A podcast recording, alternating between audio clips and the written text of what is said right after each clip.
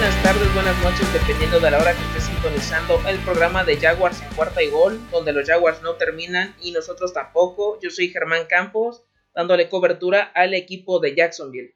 Te recuerdo las redes sociales, @cuartayGolJaguars, 4TAYGOL Jaguars, y la cuenta personal, @GKB90GSAVE90 en Twitter, para resolver todas tus dudas de este episodio o de otro tema en específico. Y afortunadamente se está convirtiendo en una costumbre, una tradición, en tener invitados de lujo. Ahora le toca el turno a uno de los integrantes de La Cueva del Fan, también colaborador en Estadio Fantasy, y por último, pero no menos importante, ferviente aficionado de los San Francisco 49ers, José Ramón Yaca is in the house. ¿Cómo estás? ¿Qué pasó, mi estimado Germán? Feliz de la vida de estar aquí contigo y con todos los aficionados de los Jaguars, que ya tenemos una historia tú y yo, que ahí has estado siendo fiel seguidor de La Cueva del Fan y hemos estado interactuando mucho, y gracias a esa interacción me di cuenta que sí había aficionados de los Jaguars en México. Exactamente. ¿No? Y me imagino que varios. Hay una pequeña comunidad acá en México que ha ido creciendo de a poquito, y ahorita yo creo que más con lo de la llegada de Trevor Lawrence posiblemente se añadan más al barco, pero pues ya veremos si en realidad son de verdad o nada más es algo pasajero.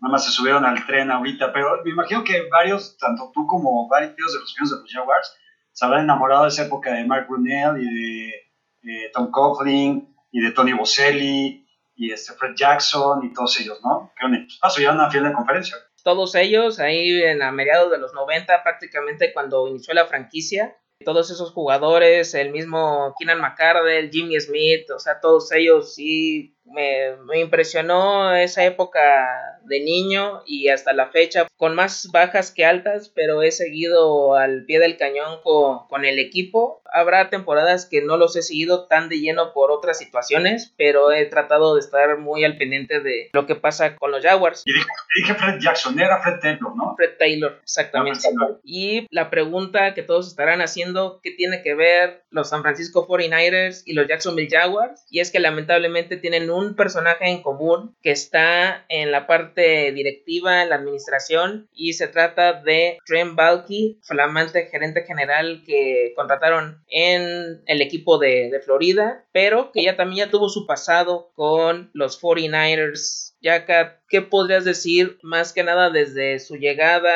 destacando momentos importantes de sus decisiones en el draft, que estuvo desde 2011 a 2016, algunos movimientos de agencia libre, los coaches con los que estuvo involucrado? ¿Qué podrías decir al respecto de Trent Baalke? A ver, mi estimado Germán, voy a suspirar, y creo que tú también vas a suspirar después de este episodio, güey. ¿Estás listo? Porque tal vez vas a necesitar después un pomo de tequila o algo así para llevar el trago amargo, ¿eh? Pero a ver, Trent Baalke llegó a la organización de los 49ers en 2011, justamente cuando cambian de régimen, se fue después de una época ultra oscura, donde iban a pasar a varios coaches, a Dennis Erickson, a Mike Singletary, a Mike Nolan y demás, donde no daban una. Y en 2011 cambian este régimen, el dueño del equipo trae a Trent Baalke y trae a Jim Harbaugh. Y justamente en esa época, en 2011, que era un equipo que ya estaba bastante bien armado, que le hacía falta tiempo. El gerente general anterior era Scott McLuhan, y ya había llevado jugadores importantes como Justin Smith, a NaVorro Bowman, a Patrick Willis, a Frank Gore, a Alex Smith, etcétera, etcétera. Llega Trent Baalke y lo primero que hace en su primer draft, que la verdad es que yo en ese año dije, este güey es un genio, porque en el primer pick agarró a Aldon Smith, después agarró a Colin Kaepernick, después agarró a Chris Colliver, que era un corner que tuvo cierta relevancia en la época, Kendall Hunter, que era un corredor que, sobre todo en esa temporada del Super Bowl y en 2012, tuvo también bastante relevancia, y en agencia libre llegaron también jugadores importantes como Carlos Rogers, Delaney Walker, que también ahí fue draftado por los 49ers. Entonces, en esa temporada, que la verdad es que a los 49ers no se les veía nada, no tenían ningún tipo de buen pronóstico por lo que venían pasando en los años anteriores, la temporada se empieza a dar de gran forma. Creo que perdieron el segundo partido de la temporada contra los Cowboys, y de ahí se fueron invictos mucho tiempo, creo que hasta Thanksgiving contra los Ravens. Total que llegaron a playoffs como el mejor sembrado de la Nacional. Recibieron a los Saints en el partido que a mí más me emociona en mi vida, en un toma y daca durísimo. Llegan a la final de conferencia contra los Giants por dos fumbles de Kyle Williams, que era un receptor y el regresador de patadas. Se pierde el partido, no llegan al Super Bowl. Y los siguientes 2 años siguieron siendo bastante buenos, ¿no? Más por el equipo que ya había estado armado, te digo, desde el régimen anterior, que por los picks que haya hecho Trent Baalke, ¿no? Fueron 3 finales de conferencia seguidas, un Super Bowl que perdieron contra los Ravens. Pero si te puedes analizar el draft que hizo Trent Baalke desde 2011 en adelante, no hay un solo jugador que sea relevante. Aldon Smith, ya sabemos cuál es, todos sabemos lo que le pasó. Empezó con 2-3 temporadas increíbles y al final por temas extracancha desapareció tal cual hasta el año pasado que regresaron los Cowboys. Colin Kaepernick, que en segunda ronda creo que fue un gran pick, ya también sabemos lo que pasó con él. Y de ahí te voy a dar nombres que, híjole, vas a llorar. En el 2012, Trent Baalke agarró a un receptor que es célebre porque se llama AJ Jenkins. ¿Y sabes cuáles fueron sus números con los 49ers? Yo creo que unas 20, 50 recepciones, cuando mucho. Te fuiste altísimo. Tuvo 0 recepciones, 0 yardas, 0 touchdowns, 1 drop. Eso fue la primera selección de 2012. Después agarraron a la Michael James, que fue un corredor que tampoco tuvo mucha relevancia. Nombres que ya no te va a dar porque te va a aburrir porque son totalmente desconocidos. En 2012. En 2013 llegó Eric Reed, que tuvo una muy buena temporada, sobre todo de novato, creo que llegó al Pro Bowl. Agarró a Vance McDonald, que es de los tight ends que más he odiado en toda mi vida porque... Y metió una segunda ronda en él, tradearon para agarrarlo y lo que vimos que dio en San Francisco, más allá de sus drops, fue nada, ¿no? Agarraron a otro receptor que se llama Quinton Patton, que no hizo nada, más nombres que no existen ya en la NFL. En 2014, su primer pick fue Jimmy Ward, que sigue en el equipo, o sea, creo que ha sido de lo más sobresaliente, entre comillas, y Jimmy Ward es creo que safety cumplidor hasta ahí. Carlos Hyde, en segunda ronda, que ahorita ya tiene otra vez relevancia con los Jaguars. Ya hablaremos un ratito más por qué. Pero ya ustedes saben que está en el equipo. ¿Y por qué está en el equipo? Simplemente porque está Trent Baalke otra vez dentro de la organización, ¿no? Otra vez nombres y nombres y nombres y nombres que no están ya dentro de la NFL. Arik Armstead fue su primer pick en 2015, que sigue en el equipo, igual que Jacquez Guitar, que han sido relevantes. Pero, si te puedes saber, DeForest Buckner, que es All Pro, y yo creo que el mejor pick que habrá hecho Trent Baalke en toda su estadía en los 49ers, ya no está en el equipo, lo trajeron el año pasado, y otros jugadores totalmente irrelevantes, insignificantes y que ya no están en NFL. Son alrededor de, ¿qué te gusta? 50, 60 picks a lo largo de 5 años, donde si son 5 los que siguen en la NFL y de forma relevante, son muchos. ¿A qué voy con esto? Cuando se fue Trent Baalke de los 49ers, yo siempre dije, toda la fanaticada de San Francisco, lo que mencionamos era, qué bueno que se fue, porque realmente destrozó el equipo, ¿no? Porque era un equipo que venía para ser una dinastía, porque tenías a Colin Kaepernick, tenías a Aldon Smith, a Justin Smith, a Patrick Willis, a NaVorro Bowman, a Frank Gore, a Vernon Davis, una línea ofensiva con Mike Upati, Anthony Davis. Era realmente un equipazo, ¿no? Se va Jim Harbaugh en 2014 por problemas con Trent Baalke, justamente. Ahí creo que el principal error de Jet York fue haber apostado por Trent Baalke y haber dejado ir a Jim Harbaugh. De ahí viene Jim Tomsula, que yo lo he estado platicando varias veces en diferentes podcasts y lives y demás. Lo más relevante que hizo Jim Tomsula con los 49ers fue pedorrearse una conferencia de prensa. Con eso te digo todo, ¿no? Después viene Chip Kelly, que lo más relevante que... Ni siquiera se pedorreó Chip Kelly. O sea, ya por lo menos tendríamos algo de hablar de él. No, se fue a la primera temporada también. Y acabando esta gestión de Chip Kelly, que creo que ganó 2 partidos, creo que se fueron 2-14 en esa temporada, se toma la decisión por fin de correr no solamente a Chip Kelly, sino de correr a Trent Baalke. Y es lo que te decía hace unos minutos. Decíamos, por fin nos liberamos porque yo no había conocido un general manager fuera de Bill O'Brien, que llegó después a los Texans, de destrozar tanto a un equipo, ¿no? Y al final, un general manager, ¿qué es lo que tiene que hacer? Es tener el suficiente capital de draft y ser tan buen scouteador, por así llamarlo, para que los picks que tú agarres sean relevantes. Yo también hace poco tuiteaba que es bien complicado en un draft pegarle a los jugadores, ¿no? O sea, Creo que de la primera ronda, el 33% de los jugadores que salen en la primera ronda te van siendo relevantes en NFL. En segunda ronda baja mucho más, en tercera ronda no te digo, y de la cuarta a la séptima son poquísimas los jugadores que sobresalen en la NFL. Pero aquí realmente es que Trent Baalke no le pegó a casi ninguno, ¿sabes? Fue tal, aparte el mal ambiente que hizo dentro del equipo, que muchos jugadores, en cuanto se va Jim Harbaugh, dicen, ¿saben qué? Yo de aquí me largo y me retiro. Y se retiró Patrick Willis, se retiró Justin Smith, se retiró Chris Borland, Michael Crabtree se fue del equipo, Frank Gore también, Vernon Davis, varios. Las contrataciones que hizo en la agencia libre fueron bastante malas también, no solamente con los coaches, sino con las contrataciones de X y X jugadores. Y entonces se va en 2017, llega Kyle Shanahan, llega John Leach, refuerzan el equipo desde cero tal cual, o sea, era una reconstrucción desde cero. Y bueno, ya vimos lo que hicieron 2 años después, que ganaron el Super Bowl. La temporada pasada creo que no cuenta porque hubo incontables lesiones.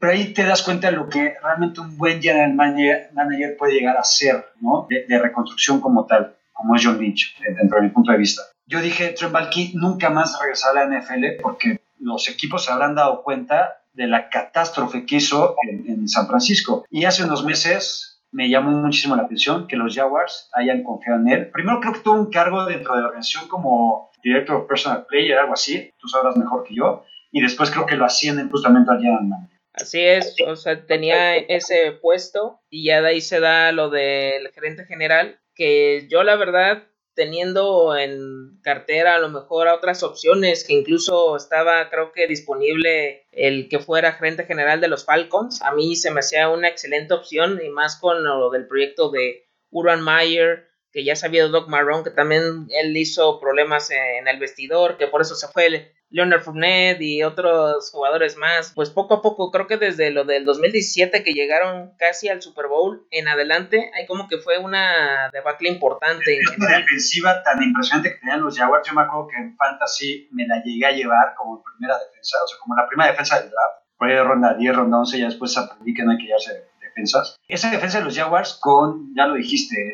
con Ngakwe, Jalen Ramsey, también estaba por ahí, Miles Jack, que sí hay en el equipo. Calais Campbell, exactamente. O sea, es que es una defensa súper respetable, que al final, si tú tienes de quarterback a Blake Bortles, sabemos lo que es Blake Bortles, y llegaron a una final de conferencia, era porque realmente la defensiva sacaba a flote al equipo, ¿no? Si pasas de una etapa de reconstrucción, como la que tuvo en los Jaguars en los últimos años, ¿por qué pensar que Trent Baalke va a ser el encargado de reconstruir el equipo? No lo entiendo. Ni yo tampoco, o sea, no sé en qué momento a Shad Khan le pasó por la cabeza. Incluso he llegado a pensar que yo creo que tiene más la mente en otros negocios que él tiene, ahorita que también su hijo está involucrado en la empresa de All Elite Wrestling, de lucha libre, que es como la competencia de WWE. He pensado que también ya como que pone más esfuerzo en ese tipo de proyectos, pero ya han incluso utilizado el estadio para hacer main events o eventos grandes. Te da a entender que hasta los luchadores luego suben fotos con el jersey de los Jaguars, de que no, apoyando los narradores. Está muy extraño como lo que le pasa por la cabeza a Shad Khan, que tiene mucho dinero y como que no puede hacer algo importante para la organización. Ahorita está la cuestión de Urban Meyer, que lo sacan del retiro, se anima porque puede elegir a Trevor Lawrence en el draft. Creo que de ahí en adelante, que lo que hicieron en este 2021 con la selección de novatos, yo también lo he dicho en episodios anteriores, yo creo que invirtieron las necesidades primordiales a secundarias y viceversa. Por ejemplo, el pick 25 era para llevarte un safety, un tackle ofensivo, un tackle defensivo, que son las áreas donde más sufrió Jacksonville. El 1-15 no fue una casualidad, te hicieron pedazos casi todos los partidos, y te fuiste por Travis Etienne, que yo la verdad, mis respetos porque tiene mucho talento, pero ya tenías asegurada esa posición con Jim Robinson. Lo único que te funcionó en 2020 fue tu corredor. Exactamente. Trata de apuntalar o de mejorar otras posiciones que no las tienes y que son una porquería o eran una porquería. Yo también estoy de acuerdo contigo, o sea, yo siempre dije en las últimas semanas antes del draft, en diferentes plataformas o medios, que ni Trent Baalke podía echar a perder el draft de primera ronda de los Jaguars. ¿Por qué? Porque era el pick obvio y seguro de Trevor Lawrence, no lo puedes echar a perder ni Trent Baalke ni nadie. Y pensando que en ese pick, que era 25, decías, El 25 exactamente. Justamente agarras al mejor jugador disponible dentro de tus necesidades del roster, ¿no? Y tu única no necesidad del roster, una vez que ya tienes cubierto el quarterback, era la del corredor. No necesitabas un corredor en lo absoluto. Ahora vas por Travis Etienne, invertiste cierta lana en contrato por Carlos Hyde, que no entiendo por qué le pagaron, creo que son $3 millones. ¿Por qué traer a Carlos Hyde si ya tienes a James Robinson? Ahora le va, traes a Carlos Hyde. Tienes cierta profundidad en tu backfield con Carlos Hyde, ¿no? Y se ve que es un muchacho consentido de Trent Baalke. Ahora te la compro entre comillas. ¿Por qué echas a perder tu draft? Entre comillas, porque Travis Etienne, concuerdo contigo, es un grandísimo jugador. Ya mira, de la camada de corredores el que más me gustaba, pero no lo necesitas. O sea, Travis Etienne y Trevor Lawrence, con tantas otras necesidades del otro lado, no van a poder ellos solitos para hacer o iniciar la reconstrucción. Lo veo así nada más porque jugaron juntos en Clemson y que pueden ser las nuevas caras del equipo para que llame más la atención en dado caso que o regrese más bien la afición al estadio. Es lo único que pudiera entender, pero sí, esa también lo que dijo Urban Meyer, que a Travis Etienne nada más lo iba a utilizar en terceras oportunidades y que Carlos Hyde y James Robinson en primera y segunda, ese cuento no se lo cree nadie. Incluso es mayor estupidez todavía, Germán, porque estás invirtiendo un pick de draft de primera ronda para un jugador y en un corredor aparte, que según tú solamente lo vas a utilizar en terceras oportunidades. No es viable. Y yo también decía, tú hubieras ido por un corredor para darle profundidad o acompañar a Jim Robinson, que fuera un comité de un 50-50, un 60-40, para darle incluso más prioridad a Robinson, porque sus más de 1,400 yardas no son casualidad. Me hubiera ido por un Michael Carter, un Trey Sermon, Kenneth Gainwell, cualquiera de esos. Creo que hubiera estado mucho mejor y te lo llevabas en ronda 3, ronda 4. Kenneth Gainwell se fue en la ronda 5. Si los Jaguars hubieran agarrado a Kenneth Gainwell en la 5, les aplaudimos todos a Trent Baalke y Urban Meyer por agarrar ese corredor en quinta ronda. Exactamente. Y ya de ahí, el pick que sigue, que era ronda 2 empezando, también otra necesidad que no era tan primordial, que tenías ya profundidad, escoges a Tyson Campbell, teniendo a Shaquille Griffin ya recién llegado, a C.J. Henderson, que lo seleccionaste el draft anterior, a Trey Herndon, que lo recontrataste, igual a Sidney Jones, no te hacía falta. También entiendo que es uno de los mejores de la clase, pero no era necesario. Y se te fueron Christian Barmore, se te fue Trevor Murray, David Jenkins, y yo decía, no puede ser, o sea, se te están viendo realmente lo que era necesario y no lo estás apuntalando. Y llega ahora sí como que esa manía, esa pasión que tiene Trent Baalke por los jugadores que tienen una lesión grave en el colegial, y se fue por Walker Little en ese pick, y en el que sigue Andre Cisco. Los dos, uno tuvo una lesión muy grave de rodilla, desde 2019 hasta la fecha solo jugó en 72 snaps, 2019 se la perdió prácticamente, y 2020 hizo el opt-out por lo de la enfermedad. Y lo de Andre Cisco, a mitad de 2020 fue que se truena el ACL, y de ahí hasta ahorita no ha tenido actividad. Pero a ver cómo se desenvuelven esos dos, porque yo entiendo que tienen el talento, pero no sé en cuánto tiempo se pueden incorporar rápidamente al equipo y que pueden ya cubrir esos huecos que realmente necesita Jacksonville. Es gravísimo eso de Trent Baalke. Ahí sí te lo juro que yo lo decía de broma en Twitter y en otros lados. Decía, es que espérense el pick ACL de Trent Baalke en este draft 2021. Te lo juro por mi vida que yo lo decía de broma. Y de repente llega el draft y se selecciona no solamente a uno, sino a dos, y de forma seguida con ACL. A mí la verdad es que no lo entiendo y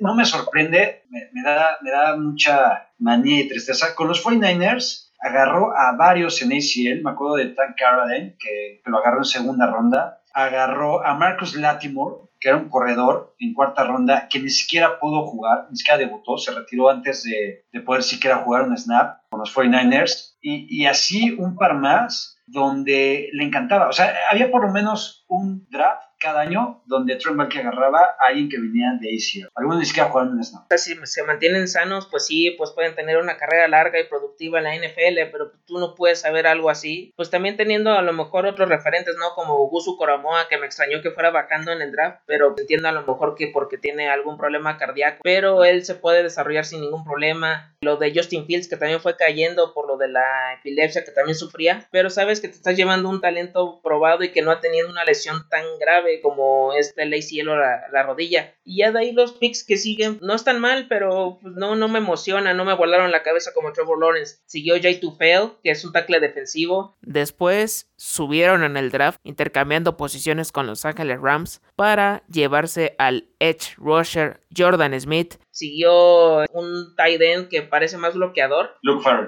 Farrell, y el pick de wide receiver, que tienes a Laviska Shenault, DJ Chark, Marvin Jones. Añadieron a otros más en la agencia libre, pero yo pensaba que incluso iban a animarse por alguien del rango de Terrence Marshall, Amari Rogers, y se fueron por JJ, por un regresador de patadas. Exacto, o sea, y al final es lo que Jalen Campos. Exacto, o sea, y es lo que te decía cuando empezamos el podcast. El hecho de atinarle o de pegarle a un pick del draft a partir de la cuarta ronda es complicadísimo. Entonces, si tú en estos picks de tercera y cuarta ronda invertiste en jugadores que vienen lesionados, los que vienen después es mucho menos probable que te peguen. Y aparte ahorita, como es la NFL, donde creo que lo más preciado en esta época, en esta actualidad de NFL, es justamente la disponibilidad. ¿Para qué quieres un jugador que no está disponible? Y ya lo vimos con San Francisco, regresando a los 49ers. Ya no quieren a Garoppolo, no porque sea un mal quarterback, sino simplemente porque no está disponible casi nunca, porque se lesiona muy seguido. Por eso San Francisco está invirtiendo tanto en un quarterback como Trey Lance. Si tú, de por sí, las probabilidades de que le pegues al pick del draft son bajas, si aparte le metes un factor de lesión, son todavía más bajas. Entonces, es empeñarse en algo que no sé qué tiene en la mente Trent Baalke, no lo entiende nadie más que él, en seguir arriesgando este tipo de picks que la probabilidad de que te peguen son bajísimas. Incluso ahorita también los novatos no drafteados, que fueron 6 de esta, digamos, como camada. Uno de ellos que también se pensaba que se iba a ir drafteado, pero por lo mismo de una lesión de ACL, se fue un drafted y lo agarró Jacksonville. Se llama Dylan Moses, linebacker de Alabama, que tiene unas cualidades impresionantes, pero también volvemos a insistir, si tienes ya ese problema, no se sabe si puede cuajar en el proyecto. Y también, ahorita retomando lo de la agencia libre, pues también creo que pasó algo similar, hubo aciertos, palomitas. A lo mejor Marvin Jones es alguien que te puede cumplir. Era wide receiver 2 en los Lions. Shaquille Griffin, que es un esquinero que puedes potenciar bastante. Rashon Jenkins, que viene de los Chargers. Pero hay unos que realmente pues no entendí o no hacían falta. Ya lo mencionaste hace unos momentos, lo de Carlos Hyde, que produce menos 3 yardas por acarreo. No le entendí para nada. De inmediato me acordé de los Niners. El mismo CJ Beathard como quarterback backup. Eso tampoco, teniendo a Garner Minshew, a Jake Luton, e incluso llegaste a contemplar, y yo lo prefería porque yo lo veía como mentor, a Alex Smith, del mismo Trevor Lawrence, porque ya lo hizo con Mahomes, y esas cosas todavía no trato de entrar en su cabeza y no puedo entender. Y ahorita está el tema de Tim Tebow, que siento que es tanto de Urban Meyer como de Trent Baalke, estas decisiones de adaptarlo a tight end, no sé si sea por marketing, porque realmente hay una necesidad que sí está bien marcada. Desde Mercedes Lewis no hay un tight end decente en los Jaguars, y ahorita se quedó nada más James O'Shaughnessy, Chris Mankertz, que es un tight end bloqueador, y ahorita Luke Farrell, que es Tim Tebow, sería el nuevo Tyson Hill, o nada más te quieres saber qué te pega. No, mira, yo ahí estoy de acuerdo en que una posición de necesidad era el tight end. Mencionaste ya ahorita los nombres, y pues, si eres aficionado a los Jaguars los conocerás, o si eres clavadísimo en fantasy los vas a conocer, pero de ahí en fuera nadie más tiene ni idea de quién son los tight ends de los Jaguars. Pero de ahí a contratar a Tim Tebow, que viene, para empezar, no es un tight end, tampoco es un quarterback, no es un jugador de NFL, vaya, es un tipo que lleva 9 años sin jugar, es un tipo que fracasó en la NFL, fracasó en el béisbol, fracasó de comentarista. ¿Qué te hace pensar que trayéndolo te va a beneficiar en algo? En algo, ¿sabes? O sea, y aquí no es como, no es fútbol soccer, donde la venta de camisetas te ayuda mucho para poder comprar otros jugadores, ¿no? Aquí la venta de jerseys es secundaria totalmente, te va a vender unos cuantos jerseys. Ayer mencionaba Mau Gutiérrez que tal vez te podía traer cierto liderazgo al equipo. Yo no coincido, o sea, yo no creo que un tipo que lleve 9 años sin jugar vaya a traerle liderazgo al equipo. Creo que al contrario, creo que va a traer más conflictos. A mí me parece una falta de respeto para jugadores que se la parten año con año en off-season, en training camp, en practice squad, donde tú quieras, para tener un lugar en el roster, para que llegue Tim Tebow a ocupar una posición que sí es una necesidad, pero que no va a ser la respuesta. No, para nada. Y yo, si le hubieras dado un puesto, yo lo pondría así como visor, una especie de mentor, a lo mejor como un ayudante del coach de tight ends, algo así más. Pero sí que por lugar en el roster. Porque los 53 es como ya se mencionó, es muy peleado y lo hemos visto con jugadores que a lo mejor uno piensa que pueden tener una chance, como el mismo Isaac Alarcón, Alfredo Gutiérrez, que tienen que pasar miles de filtros para poder llegar a la NFL, para que otra vez Tim Tebow. Y siento que es más como la necesidad también de Urban Meyer, porque también ya tuvo este antecedente con lo de la contratación de Chris Doyle, que al final que era racista en Michigan. Se armó un escándalo al primer día que dijeron que iba a ser este coach. Se deshacen de él, pero este tipo de decisiones como que ya preocupan, y es para también, no porque se quiten las ilusiones o el optimismo, pero es para aterrizar a la afición de los Jacksonville Jaguars, que yo entiendo que sí, ahorita llegó Trevor Lawrence, pero no se visualicen tanto en playoffs. Primero enfócate que tienes que mejorar lo del 1-15, que ya los puse en unas 5 o 6 victorias máximo, y si ya me doy por bien servido si hacen eso. Si no le pueden ganar, por ejemplo, la ida y vuelta a los Texans, que prácticamente con Deshaun Watson, con sus problemas, con lo que seleccionaron en el draft, que prácticamente el equipo agarraron lo que pudieron de agencia libre y demás, no puedes pensar en algo más, porque yo estoy pensando que pueden hacerlo estos 2 partidos contra los Texans, llevarse uno contra Colts, uno contra Titans, que son los de división, como que tratando de equilibrar ahí su récord, y cuando mucho ganarle a Bengals y a Jets, pero de ahí en fuera los demás sí no los veo capaces de poder hacer algo más al respecto. Sí, estoy de acuerdo contigo. Digo, yo no veo que le puedan ganar a los Colts y a los Titans, pero te aplaudo el optimismo, mi querido Germán. Creo que los Jaguars estuvieron ante la oportunidad de realmente iniciar una reconstrucción bien hecha, porque tenías el primer pick y tenías a uno de los mejores quarterbacks que han salido del college en los últimos años. Lo agarraste, está bien. Pero realmente, como armaste el equipo, creo que la ofensiva están bien armados. O sea, tienen, ya lo mencionaste, a DJ Chark, a Marvin Jones, a Davis Cachenor. Creo que tienen un trío de receptores respetable. Tienen buenos corredores, tienen un muy buen quarterback, pero no apuntalaste las demás zonas que te van a hacer que estos jugadores sean realmente relevantes y productivos para ganar partidos. Creo que en 2021 los Jaguars desperdiciaron una gran oportunidad de empezar, como dije, bien la reconstrucción. Creo que no lo hicieron y creo que les va a costar más trabajo del esperado. No sé si en 2 o 3 años la paciencia se acabe y el dueño del equipo diga y vea el fiasco que fue el draft y diga: pues Trent Baalke, ya me di cuenta, lo que todo el mundo sabía, menos yo, ya me di cuenta que no es el indicado para llevar el futuro del equipo. Ojalá que no llegue a tardar en darse cuenta. Por ejemplo, en esta primera temporada puede como que ir viendo ciertos detalles de cómo va funcionando. Va a ser el debut de Urban Meyer, porque pues también en NFL pues es muy raro que un coach de college llegue a pegarla. En realidad Jim Harbaugh, que venía de Stanford, no tiene experiencia en NFL y esos 3 primeros años que te platicé al principio lo hizo bastante bien, porque creo que es un coach capaz y porque venía de ese del equipo de antes de Trent Baalke. Y al final ya te platiqué lo que pasó y se destruyó todo eso. Yo para los aficionados de los Jaguars, y tú ahorita me lo dirás, o sea, seguramente estaban muy esperanzados antes de entrar en qué iba a ser del equipo, en qué, o sea, como que esa esperanza, esa ilusión, no sé si al día siguiente del draft se les mató. Yo he visto mucho optimismo, he llegado a ver a reporteros, a insiders, a mismos seguidores llevándose unas 9 o 10 victorias. O sea, siento que es como si fuera este fenómeno de los aficionados de los Patriots, que también ellos piensan que pueden hacer algo grande para 2021 cuando también están en plena reconstrucción. Es algo que tienen que poco a poco ir canalizándolo. Tarde o temprano, yo creo que en los primeros 6 partidos es cuando se pueden dar cuenta, porque el bye week es en la semana 7. En los primeros 6 te puedes dar color si realmente hay algo importante para Jacksonville, porque de la semana 8 en adelante se viene un calendario bastante pesado. Entre ellos están los Seahawks, están los 49ers, están los Rams, están los Falcons. Mira, yo ahorita estoy viendo el calendario.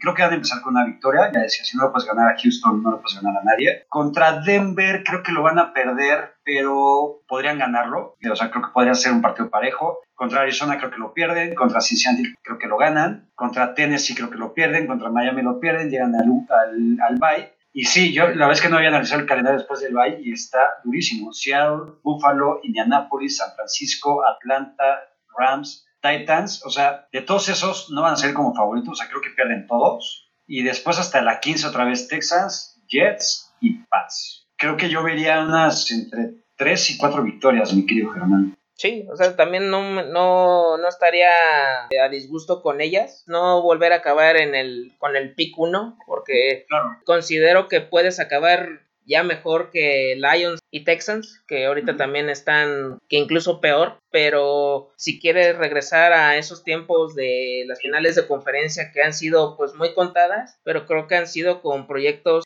a largo plazo, con todo y que han tenido malos quarterbacks en la mayoría del tiempo, de que han seleccionado más bien, Blake Bortles, Blaine Gabbert, Byron Leftwich, David Garrard, pero ahorita pues Trevor Lawrence, talento generacional, pero pues también habrá que ver cómo lo manejan, porque dependiendo cómo sea, no vaya a ser que Urban Meyer sea un Adam Gase y realmente no pueda explotar ese potencial que él tiene, y ya de ahí el proyecto ya se acabó. Si no sale de Jaguars, puede ser que hasta se convierta en un Ryan Tannehill, que saliendo de ahí puede ya explotar realmente porque el coach tenía la culpa. Claro, yo creo que el proceso que hicieron los Jaguars de cortar de tajo todo y empezar una reconstrucción, o sea, de despedir al head coach, cambiar de general manager, era lo que tenían que hacer. Los nombres creo que es donde se equivocaron. Yo creo que Urban Meyer puede ser un buen coach, o sea, no, ahí no critico la contratación, pero es que Trent Baalke no te va a destruir el equipo porque no tiene todavía nada que destruir, pero no te va a ayudar a reconstruir el equipo, que eso es lo más triste. Toda la razón, Yaquita. Y bueno, pues para ir cerrando, así para dar predicciones de cara a la temporada 2021, ¿cómo ves a los 49ers para esta campaña? Y ya lo mencionaste con Jacksonville, pero ¿qué posición le darías a cada uno de estos equipos? Mira, con los Niners, creo que van a estar peleando la división con los Rams. Creo que los Rams se van a llevar la división. Pero sí veo a los Niners, si no hay lesiones, evidentemente, ganando entre 10 y 12 partidos y teniendo un lugar en playoffs. Ojalá que así sea, yo como soy a los Niners. Creo, también ya nos para cerrar el tema de San Francisco, que si vemos a Trey Lance como titular un partido, es porque la cosa ya no salió bien. Es porque algo está mal, porque Jimmy G o se lesionó o no está jugando bien, y eso quiere decir que se han perdido partidos que no se tienen que haber perdido. Pero bueno, si eso no sucede, creo que San Francisco es un equipo de playoffs y creo que es contendiente al Super Bowl. De los Jaguars, los veo tal vez en el tercer lugar de su división. No tal vez, los veo en el tercer lugar de la división, pero sin mucha expectativa de algo más. O sea, porque ahí sí creo que claramente la división es para los Colts. Creo que los Titans seguirán ahí abajito y ahí vendrán los Jaguars, pero no les dará para ser relevantes en la temporada. Creo que tendrán un pick alto el próximo año y ahí lo importante va a ser ese pick alto, aprovecharlo en realmente una necesidad y un jugador de impacto desde semana 1 para 2022. Correcto, y yo los pronósticos que doy igual, yo me anclo en el 5-12, 6-11 máximo, nada más. Y los Niners quitando a Seattle, pero creo que sí van a estar peleando con los Rams y a lo mejor los Cardinals en una de esas también se pueden colar ahí para hacer el comodín, pero siento que sí van a ser el rival a vencer en su división y por qué no un contendiente, porque teniendo todos sanos, por lo que sucedió en 2020, creo que sí pueden ser un dolor de cabeza para cualquiera. Y también, ¿dónde te pueden encontrar en redes sociales? ¿En qué proyectos estás? Te platico, mi querido Germán. Bueno, como mencionaste al principio, estoy ahí en La Cueva del Fan, que es un podcast especializado en fantasy fútbol. Estamos generando contenido desde todos los días, todo el año. Entonces ahí estoy con el buen Adrián Alpanseque, con Chiquito Romero, con Mau Gutiérrez, y ahí estoy yo también ahí dándole al tema del fantasy.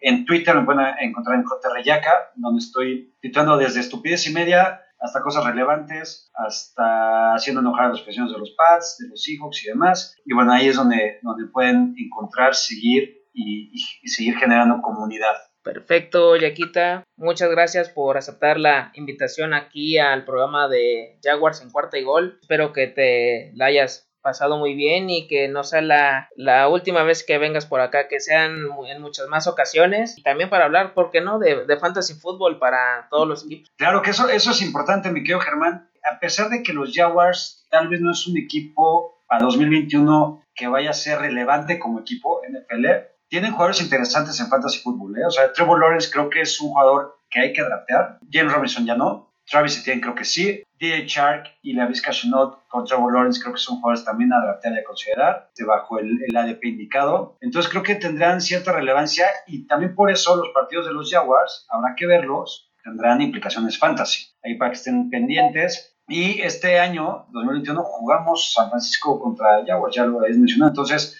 tal vez estaría bueno armar ahí una previa del partido entre nosotros y un post también para ver cómo fue el resultado y las incidencias del partido. Por supuesto, dalo por hecho, así será. Y de nueva cuenta te agradezco que haya estado por acá en este espacio. Les recuerdo las redes sociales del programa, @cuartaygoljaguars, 4TOYGOL Jaguars y @GKB90, GSAVE90 en Twitter para todas sus dudas. Esto fue Jaguars en Cuarta y Gol, donde los Jaguars no terminan y nosotros tampoco.